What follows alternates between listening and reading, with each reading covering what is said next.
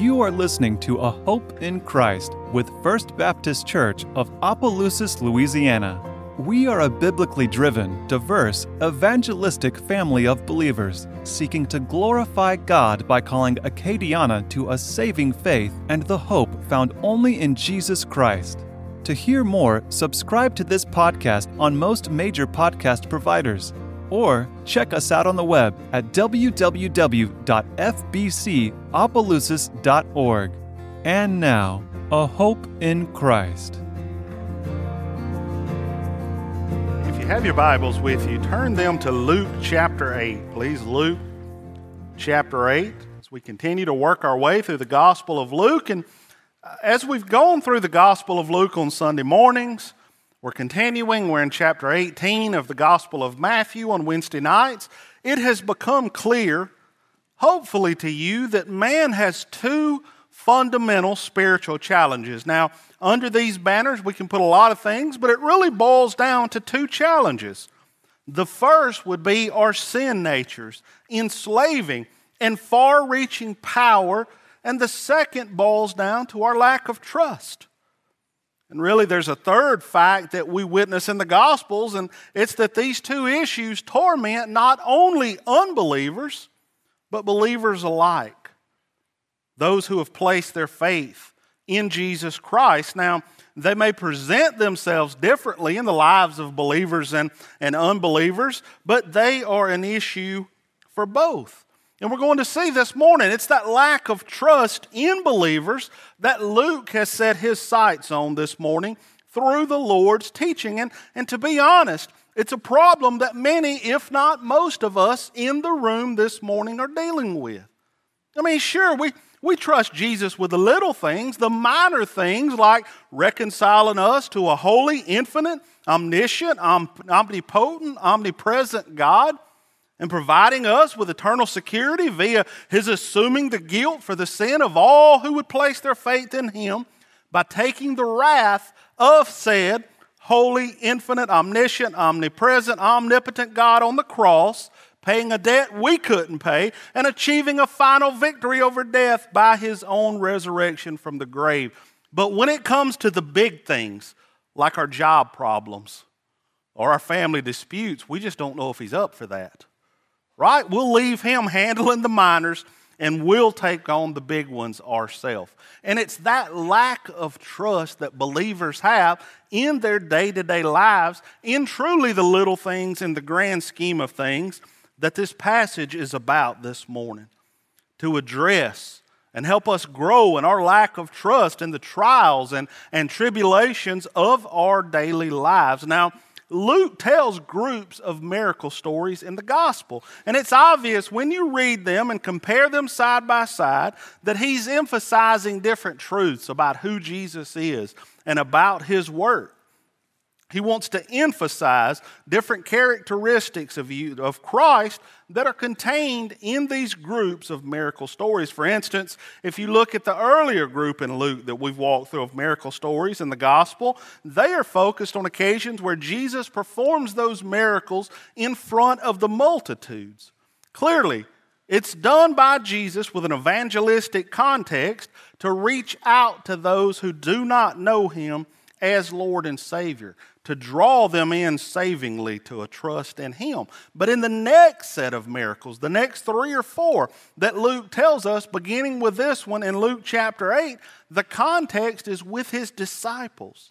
And it's clear in these miracles and Jesus' teaching in this passage and those that follow that Luke is recording this teaching for his disciples to learn how to live out their Christian life on a day to day basis. How do we have trust and faith living in the trials and tribulations that come along part and parcel with a fallen world? So it's not just an evangelistic purpose in what we're looking at today, but Jesus is revealing himself in an extraordinary way to his own disciples who already believe in him but who need to learn about the Christian life, who need to learn how do we persevere when the world throws tribulations our way? How do we make it? How do we learn when that phone call comes? When that doctor visit happens? to keep our faith even then. It's important for the audience standing there that day because even though they didn't realize it, their lives were at a turning point as the disciples would now start to face increasing trial, increasing tribulation, ultimately resulting in their martyrdom. Now, let me quickly say that I want to address something from the outset because this is a passage that a lot of skeptics and those trying to disprove the authenticity of the Word of God try to use. They say, aha, now this is an example of where Old New Testament writers plagiarized from other Redeemer myths in the ancient culture around them. Redeemer myths that depicted gods or, or god men or demigods coming to the rescue of those who were in a helpless state. And they even perform miracles to do that. And so they point to mythological characters like Horus in Egyptian literature, Dionysus in Greek and Roman literature, or, or Zoroaster or Hercules, or any other of the numerous demigods um, or mythological figures. And they say, see, the New Testament writers are simply copying these old myths. That Jesus never existed, that he didn't perform these miracles, that they literally just plagiarized from the regions and the false religions around them, and they're attributing these things to Jesus and stealing ideas from all the pagan religions. Now, there are a couple of problems with this, a couple of really insurmountable problems if you try to make this argument. And the first one is this you can read all of the ancient Jewish literature available and there are tons of it that have been found through archaeological means. You will not find any that have these kind of God man redeemer myths, these demigods. And these were the same people, understand, that wrote the New Testament. You have to remember that these are Jewish writers who believe in Jesus Christ, who, in the first place, are attempting to put Jesus Christ forward to other Jews and then Gentiles beyond. And in their cultural heritage, they do not have any of these demigod myths. And by the way, in their cultural heritage, it was always God Himself who was the rescuer. He was the one that came to rescue His people, not some demigod, not some superhuman, but God Himself. And secondly, the Jews emphatically rejected any form of religion mixing. They detested combining other religious practices with the nation of Israel's religion. I mean, the whole religious system of Israel in their history had been about not doing that. Every prophet from Moses forward had forbid them from bringing in any pagan culture, any ideas or practices from pagan religion that was absolutely not acceptable. Their entire identity was found in being set apart, being a peculiar people set apart by God the Creator. So the idea that these Jewish believers, these Jewish writers, borrowed from pagan myths in order to interpret and elaborate on the story of Jesus Christ is just silly. I mean, it's literally unbelievable. The Jews would not have stood for it. That's clear. But there is I will admit one parallel between these stories and Jesus Christ. And it's because man knows at his core that he is unable to handle the profound and the deep problems that life throws our way. That we need someone greater to right what we have wronged to fix what we have broken. And the question that is asked at the end of today's passage is designed to point you and I to just that person. And it's not some demigod, it's not some mythical figure. In today's passage, Luke will make it clear to you and I exactly who it is. So let's go ahead and take a look at today's passage. Please stand with me for the reading of God's Word as we'll read from Luke chapter 8, and I'll begin reading at verse 22. Luke chapter 8, beginning at verse 22. And the perfect word of the Lord says, Now it happened that on one of those days he and his disciples got into a boat, and he said to them, Let us go over to the other side of the lake. So they set out. But as they were sailing along, he fell asleep, and a windstorm descended on the lake and began to be swamped in danger. And they began to be swamped in danger. And they came to him and woke him up, saying, Master, Master, we're perishing. And he woke up and rebuked the wind and the surging waves, and they stopped, and it became calm. And he said to them, Where is your faith? They were fearful and marveled, saying to one another, Who then is this that he commands even the winds and the water, and they obey him? If you would, go with me to the Lord in prayer. Lord, as we come before you this morning, Father, we confess that often we lack trust. That we would trust you, that we would trust Christ with our very soul, with our eternity. But it's the little things we struggle with, the day to day trials and tribulations of life, that all too often we fear we face that storm alone. So, Lord, I pray as we look at your perfect, inerrant word, as we look at this sovereign display of divine power, that, Lord, it would increase our faith. Lord, right now we stand as the Father in Luke and we say, Lord, we believe, help our unbelief. Father, I pray that you would not allow anything to pass through my lips that doesn't bring you the glory that you so richly deserve, that you would minister to those in this room struggling with their faith, struggling with doubt in the little things right now. And that all that we do would glorify you. And it is in the most precious of names, the name of Jesus Christ. Amen. You may be seated. So let me ask you that. If you're in the boat, and, and many of us are in life right now, where is your faith? Where is your faith when the unexpected happens, when the shocking diagnosis comes? How do you react? Where is your faith when the, the unexpected tragedy shows up at your door and you find yourself completely overwhelmed to the point you wonder to yourself, Lord, what are you doing in my life? I didn't ask for this. I don't want this. Why is this here? In that moment, where's your faith? Or maybe it's right now in this economy and you're struggling to make ends meet, and you're saying, Lord, I'm an honest person, I'm a hard worker, but everything seems to be going wrong. It seems like I further drowned every time I come up for a breath of air. I don't see a way out. I don't know what you're doing right now in my life. Where is your faith then?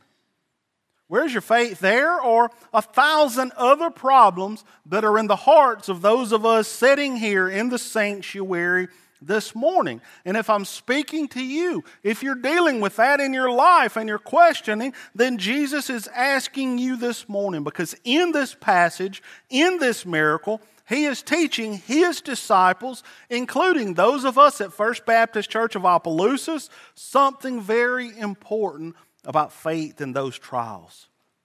First, he's showing us something about himself.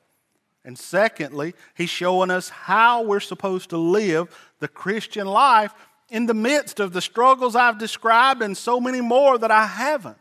Now, this is a passage that is designed to show us who Jesus Christ really is, and off of that, teach us how to live the Christian life in the midst of trials and tribulations that ultimately dominate living in a fallen world.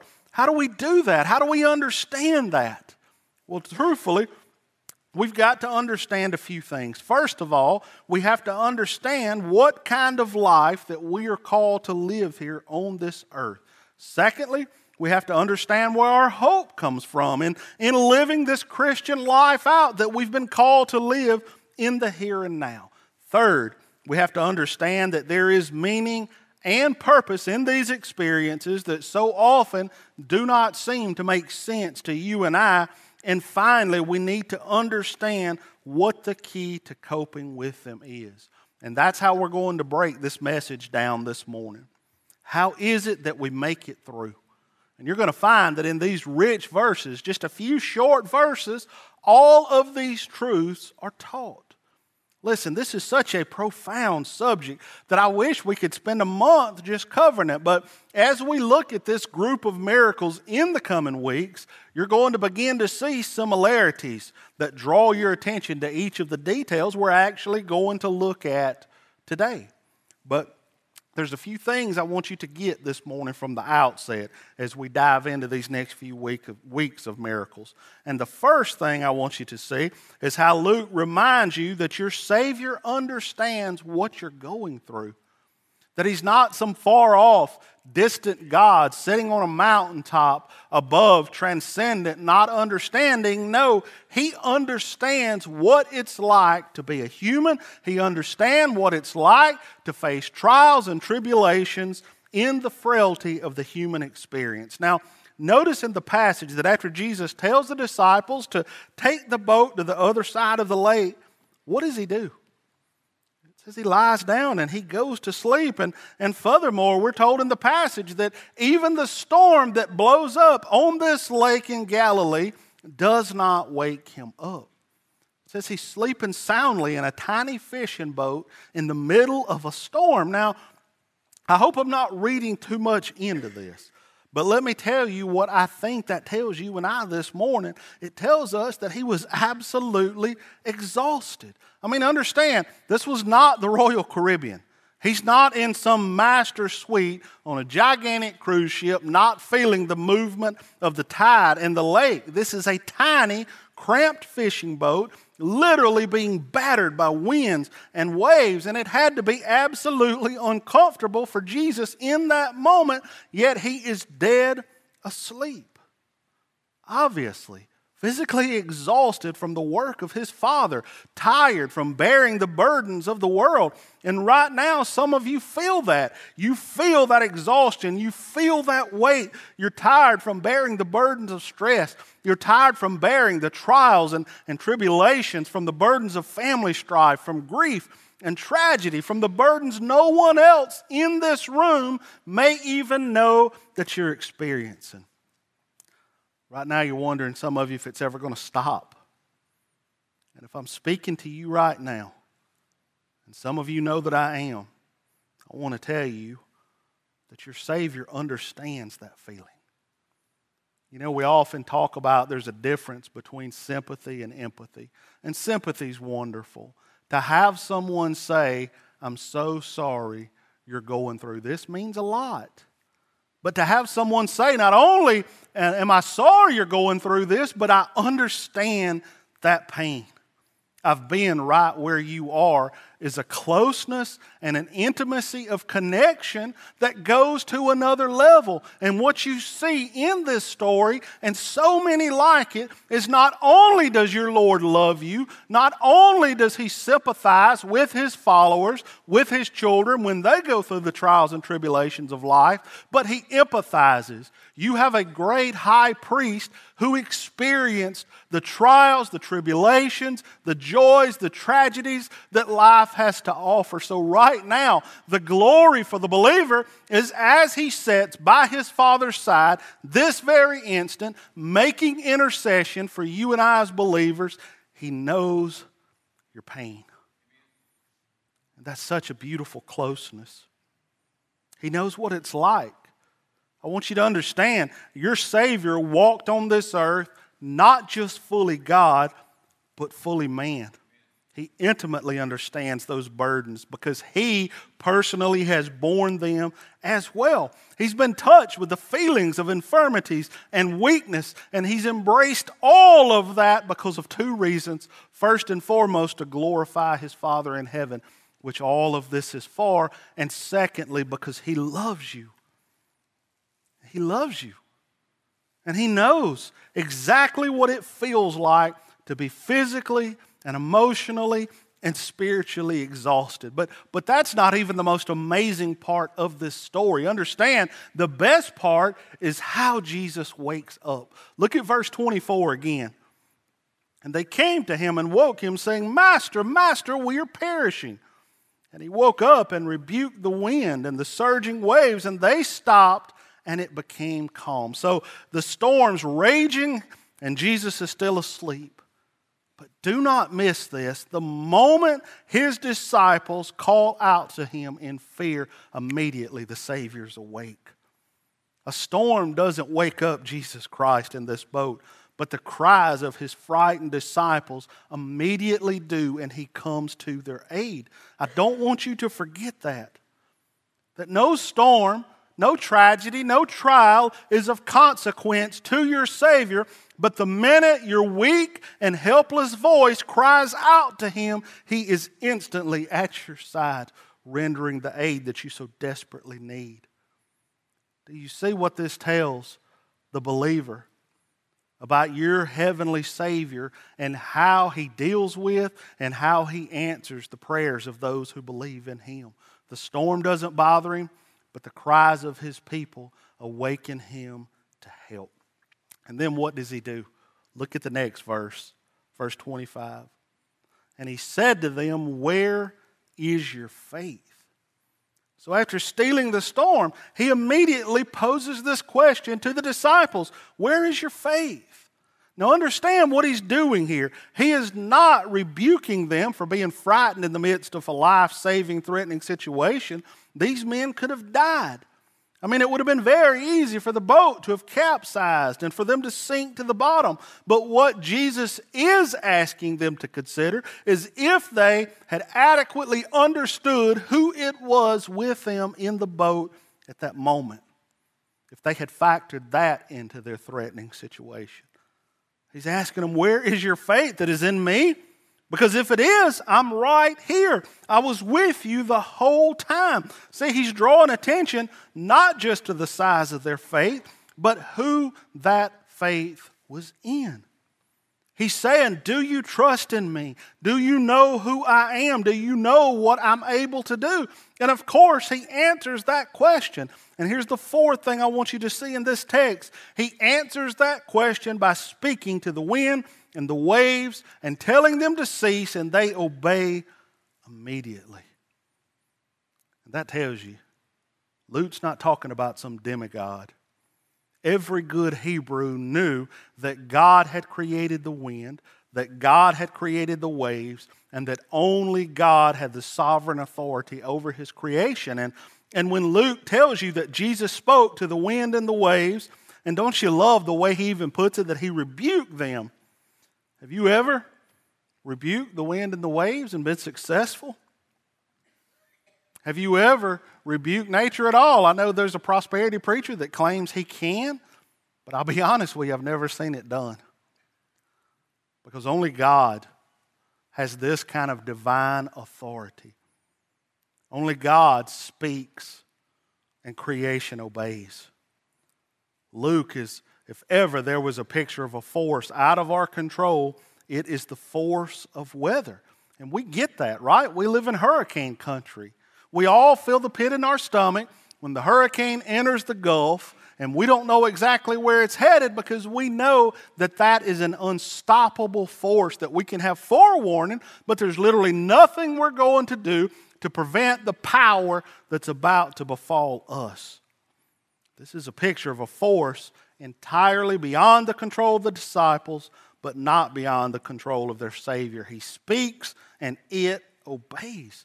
And Luke is drawing your attention to the person and, and power of Jesus. And he draws your attention especially through the disciples' questions after this divine display of sovereign authority over, over creation. You see the fear. Who is this? Who is it that speaks to the wind and the waves and they obey? And Luke's answer is clear only God is capable.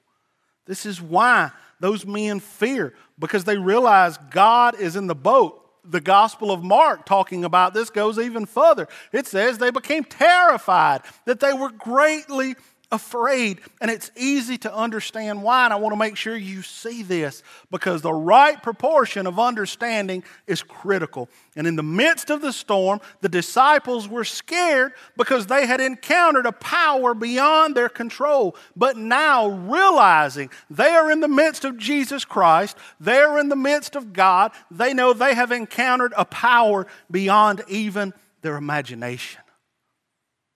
And all of a sudden, that storm don't seem so big. that trial don't seem so powerful when they realize whose sovereign presence they are truly in. Because they are in the presence of the one who made the waves.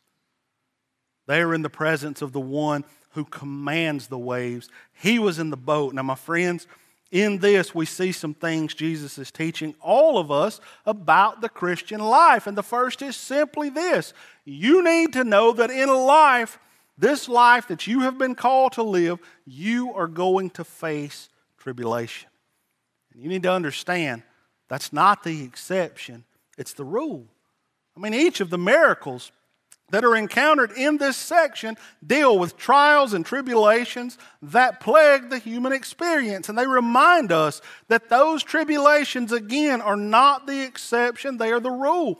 Jesus himself teaches that in this world you will have tribulations. Why? Because this world is filled with sin and sin brings with it misery. And it will ever be so until the Lord Jesus changes this world and he comes to make his blessings flow as far as the curse is found. But until then, even as believers, Scripture's clear.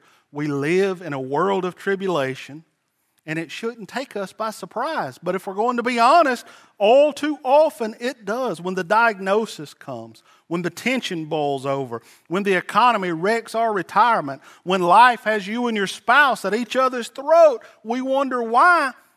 Well, the truth is, welcome to the world. This is what it's like. This is part and parcel living in a fallen world. And it's not just you and I.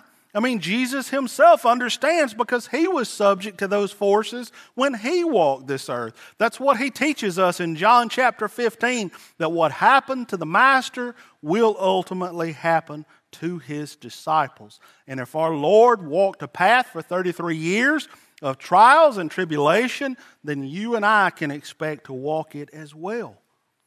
There should be no surprise to us but we have to work this truth down into our bones because we are all ultimately still surprised when it comes our way. Trials come, and immediately the question we start asking is why is this happening? Why is the first word that comes so quickly to the lips of believers? Because fundamentally, we don't expect it. And we're taken off guard. And Jesus tells us over and over, and the other writers in the New Testament tell us over and over and over again that it's not a question of if it's coming, it's simply a question of when. And Jesus has taken these disciples out in a boat in Galilee to teach not only them, but you and I this important truth. This fundamental truth to living out the Christian life. When trials come, we should expect it. It is the rule, not the exception, and you and I shouldn't be surprised. But the second thing I want you to see is there's better news in the second point of this message. Because Jesus not only wants you to understand that trials and tribulations are going to come, He not only wants you to understand what this life is like, He also, in this passage, points us to the solution. And of course, the solution is Him. It's not looking within yourself and finding the strength to go on. It's not man up. It's not when the going gets tough, the tough get going. It's not pull yourself up by your own bootstraps. It's not if you'll just work hard and, and do the right thing, it's all going to turn out. It's not even the sun will come up tomorrow. None of those are the answer. Only Jesus Christ is. His answer is not to look within yourself because the problem is entirely too great for you to handle. The answer is found in Him alone. He is more than a match for any trial, any tribulation you may face. And, and I love this picture. Listen, the disciples don't fully understand is as they go into this storm, they don't fully get who the man sleeping in the boat is the man who not only spoke the storm into existence, he spoke the world into existence by the power of his word alone. He created all of the oceans, the mountains, this tiny lake. He brought about the galaxy we live in. He flung it 14 billion light years across from one end to the other. And not only that, he spoke into existence by word alone billions upon billions of other galaxies. That's who's in the boat with them. And going into this storm, they truly don't get it. They don't understand who they have in their presence. And, and when they cry, Lord, we're dying, his response is simply, oh, well, stop.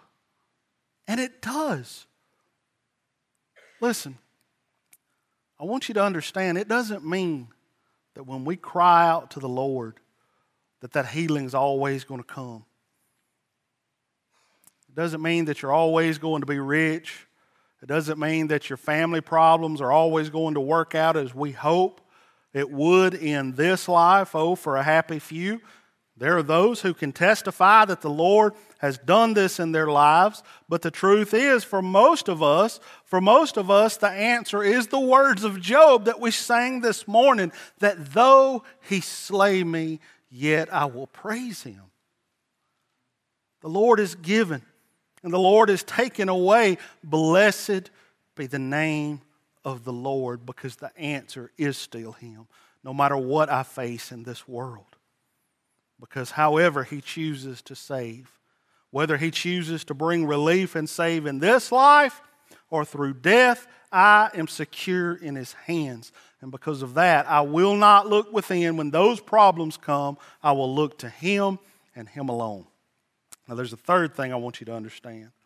It's not just that there are trials and tribulations in this life, it's not just that Jesus is the answer, the only hope for his people, but third, it's that there are meaning or there is meaning in tribulation. For those who believe in the Lord Jesus Christ, there is no such thing as meaningless suffering. And understand, you have to get this, or there there is no such thing as suffering that does not bring about God's good purpose. And to understand this is essential to make it through, to persevere. There is no circumstance that you will face that God, one, isn't in control, two, isn't the answer, and secondly, that it will not work out for His good purposes either in this life or the next. So when you're saying, Lord, I have no idea what you're, you're doing in my life right now, Lord, for the believer, we can thank the Lord that that doesn't exist. Do you understand that that is the very purpose of this passage? It's the very purpose of, of tribulation. What does it do? It actually makes us look outside of ourselves to something greater, to someone greater. Look at what happens to the disciples here. It is this moment that for many of them is life changing. Many of them to this moment did not understand the power of the one they were in the boat with. And God knew what they would face. So, in this moment, He allowed them to go through the storm. They saw His sovereign power, and it was life changing for them moving forward. But do you think in that moment, any of them realized that this was for God's good purposes and His plan? No just like you and I do so often, they felt like God had abandoned them. They thought, Where is the one that I have placed my faith in? Not realizing that not only were they in the middle of His sovereign plan, but they were in the middle of His sovereign care. And it was in this trial that they learned to trust. And you know, I would ask you this when you're going through a trial right now, we tend to be caught we're prisoners of the moment. But if you look back over the course of your life, at trials you've been through, at tribulations, and you're honest with yourself, there's one thing you can say just like now, in that moment, I did not see the hand of God at work. I felt like I was alone. But now, through the clarity of time, I look back and I can see so clearly that I was never alone, that He was right there with me the entire time. And if He was honest and faithful to be with you through that walk, through those tribulations, then it gives you the faith to say He is honest and faithful to see me through the one I'm in right now. It prepares you. You know, the process of sanctification in the New Testament is described typically as war as preparing for a sporting event like a race. The refining of metals is talked about in sanctification. If you've never seen this, it's a brutal process where the metal is heated to liquid form and it is heated to such a high temperature and a degree that all the impurities rise through the surface and they're burned away. And likewise, for the Christian, it's through the crucible of trials and tribulations that all of those impurities, all of those doubts, all of those sins, all of that pride that you didn't know existed exposes itself. It's under the pressure cooker of trials and tribulations that all of the things that prevent us from relationship with God, from truly trusting in Him, expose themselves and are burned away. And without it, truthfully, we wouldn't even know there was a problem. But it's through the trials and, and through the tribulations that our sin is exposed and our faith is increased. It's through these trials and tribulations that, that all the things in this world we long for melt away, and we realize that our chief end is to glorify and enjoy God as He is. It's where you're drawn away from this world. All the fake things the world tells you will bring you happiness and contentment and peace. When you hit those trials in life, you know what? You realize none of that amounts to anything that only God, only Christ brings that peace and that joy that we're looking for. So this morning, there's one last thing Jesus is the answer to our trials that we're told are going to come. But the last question is this how do I cope?